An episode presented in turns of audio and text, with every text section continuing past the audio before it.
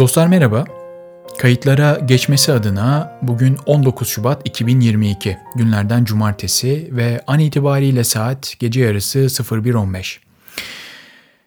Günün ilk saatlerinde bu podcast kaydını kayda alıyorum ve başlıktan da göreceğiniz üzere podcast'imizin bu bölümünde yapay et üretimi iklim krizine çare olabilir mi sorusuna cevap arayacağız. Hadi başlayalım.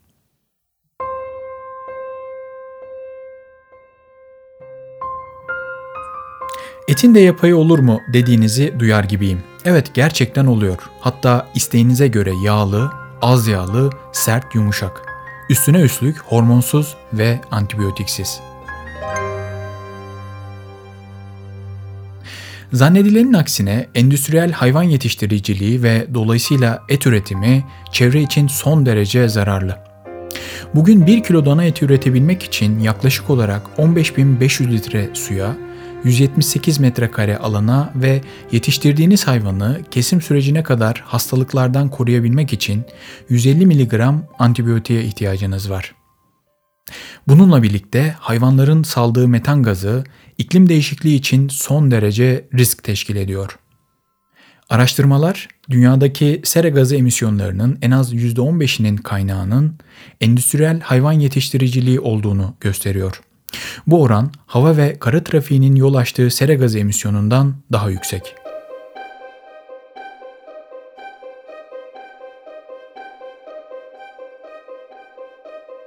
İnsanoğlu daha çok et yemek için dünya tarihinde hiç görülmemiş sayıda çiftlik hayvanı üretmekte. Dünya Ekonomik Formu'nun yayınladığı rapora göre çiftliklerdeki hayvanların sayısı insanların sayısından kat ve kat daha fazla. Çiftliklerde eş zamanlı olarak yaklaşık 19 milyar tavuk, 1.5 milyar inek, 1 milyar koyun ve 1 milyar domuz yaşadığı tahmin ediliyor.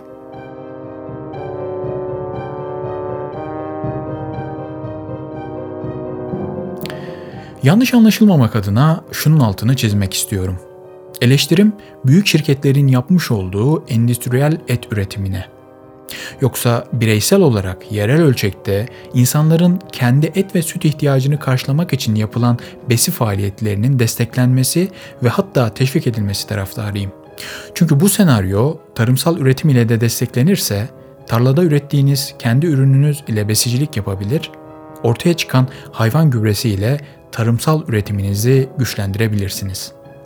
Yani kendi kendini besleyen bir süreç oluşturabilirsiniz.''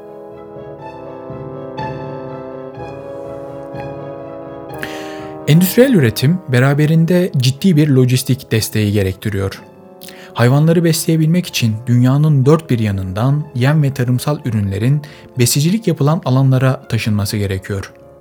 Bu da beraberinde kamyon, tır, gemi gibi araçların yakıt yakması ve karbondioksit gazı üretmesi demek. Aynı şekilde üretilen etin de işlenip paketlenmesi ve tüketiciye ulaşması için benzer bir operasyon gerekiyor. Bu tür faaliyetler çok verimsiz olmakla birlikte biz insanoğlunun karbon ayak izini ciddi anlamda artırıyor. İşte bu noktada yerel ölçekte üretim faaliyetleri çok daha az karbon ayak izine sahip olduğundan daha masum gözüküyor. Şubat 2022 itibariyle Antalya'dan İstanbul'a sebze yüklü bir kamyonun geliş maliyeti akaryakıt ve yol masrafları ile birlikte 8 ila 12 bin TL civarında. O kamyonun yol boyunca yıpranan lastik ve parçaları, yıprattığı yolu da hesaba katarsak çok daha büyük maliyetler oluşturduğunu görürüz. Resmi rakamlara göre 16 milyonluk bu koca şehri besleyebilmek için ülkenin dört bir yanından kamyon ve tırlar hiç durmadan sefer yapıyor. Bu durum ekonomik ve sürdürülebilir değil.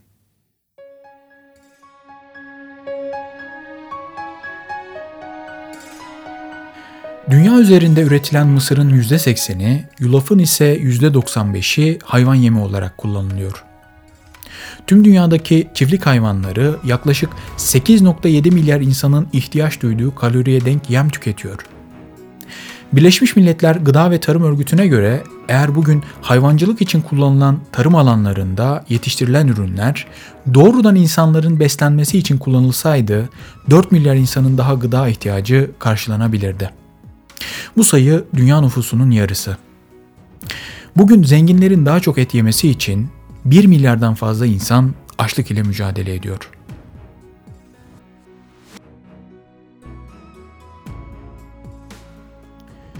Bununla birlikte hayvan yemlerine katılan soya, tarımsal faaliyetler nedeniyle ortaya çıkan sera gazı emisyonlarının açık ara birinci sebebi.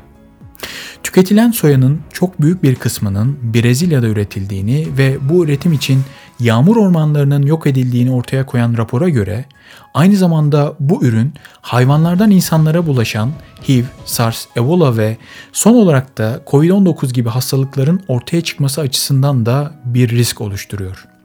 Bu risk şöyle oluşuyor. E, soya ve palm yağı gibi endüstrinin çok fazla talepkar olduğu ürünlerin yetiştirilebilmesi için ormanlık arazilerde devasa alanlar açılıyor. Yani orman katlediliyor. Orası tarımsal üretim için kullanılmaya başlıyor. Haliyle oradaki yaban hayatı e, daralmaya başlıyor ve insanların e, yaban hayvanlarıyla temas etme riski artıyor. E, ve bu temas sonucunda e, belki hayvan için, o hayvan, yaban hayvanı için risk teşkil etmeyen bir virüs insan e, oğluna geçiyor ve e, için, insanlık için bu virüs e, çok tehlikeli olabiliyor. Ki son yaşadığımız pandemide e, bunun bir örneği. E, dolayısıyla aslında daha çok et yiyeceğiz diye e, salgın hastalıkları da doğrudan olmasa da dolaylı olarak etkilemiş oluyoruz.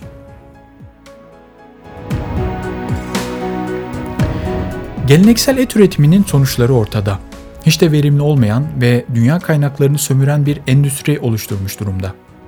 Gelişen teknoloji ile birlikte bunu değiştirmek artık elimizde. Yapay et üretimi biz insanoğluna yeni bir ufuk açıyor. Hayvanlardan alınan 1 cm küplük bir et dokusu laboratuvar ortamında yetiştirilerek kilolarca et elde edilebiliyor. Üstüne üstlük etin yağına, sertliğine de siz karar verebiliyor, buna uygun olarak yetiştirebiliyorsunuz. Ayrıca hormon ve antibiyotik de içermiyor. Bu açıdan çok daha sağlıklı. Hatta kesim süreçlerinde yaşanan hijyen sorunlarını da düşünürsek bunlar da ortadan kalkmış oluyor. Üretilen yapay etin kilosu 3000 dolardan 50-60 dolara kadar düşmüş durumda. Uzmanlara göre 2030 yılı itibariyle laboratuvarda et üretiminin maliyeti normal et üretimi ile yarışabilir bir hale gelecek. Lifecycle tarafından yapılan araştırma, laboratuvarda üretilen etin 2040'da küresel et piyasasının %35'ini oluşturmasını öngörüyor.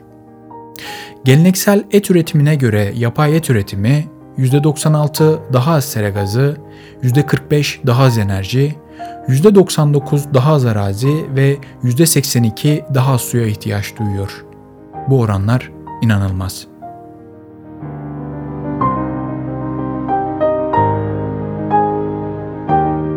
İnsanların en çok merak ettiği konu şüphesiz yapay etin lezzeti. İlk zamanlar yapılan anketlerde yapay etin oldukça kuru olduğuna dair şikayetler alınıyor. Bu sorunun aşılması için et üretimine yağ hücrelerini de katarak etin daha lezzetli hale gelmesi sağlanıyor. İşin en güzel yanı etin ne kadar yağlı olması gerektiğini et kültürünün içine koyduğumuz yağ hücreleri ile biz belirleyebiliyoruz.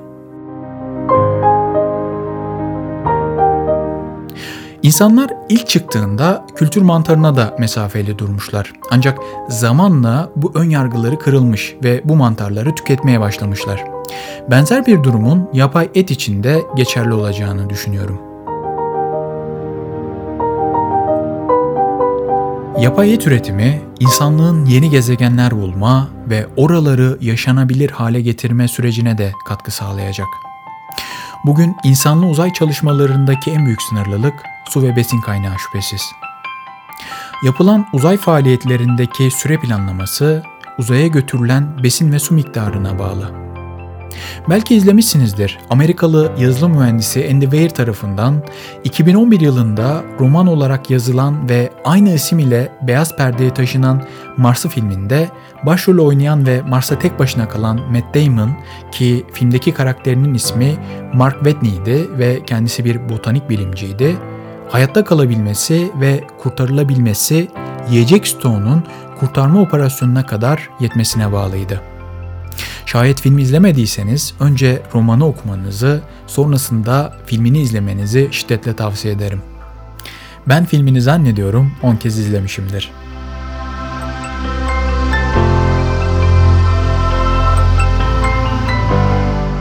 İnsanoğlu yaşanılabilir dünyalar keşfetmeye devam etsin.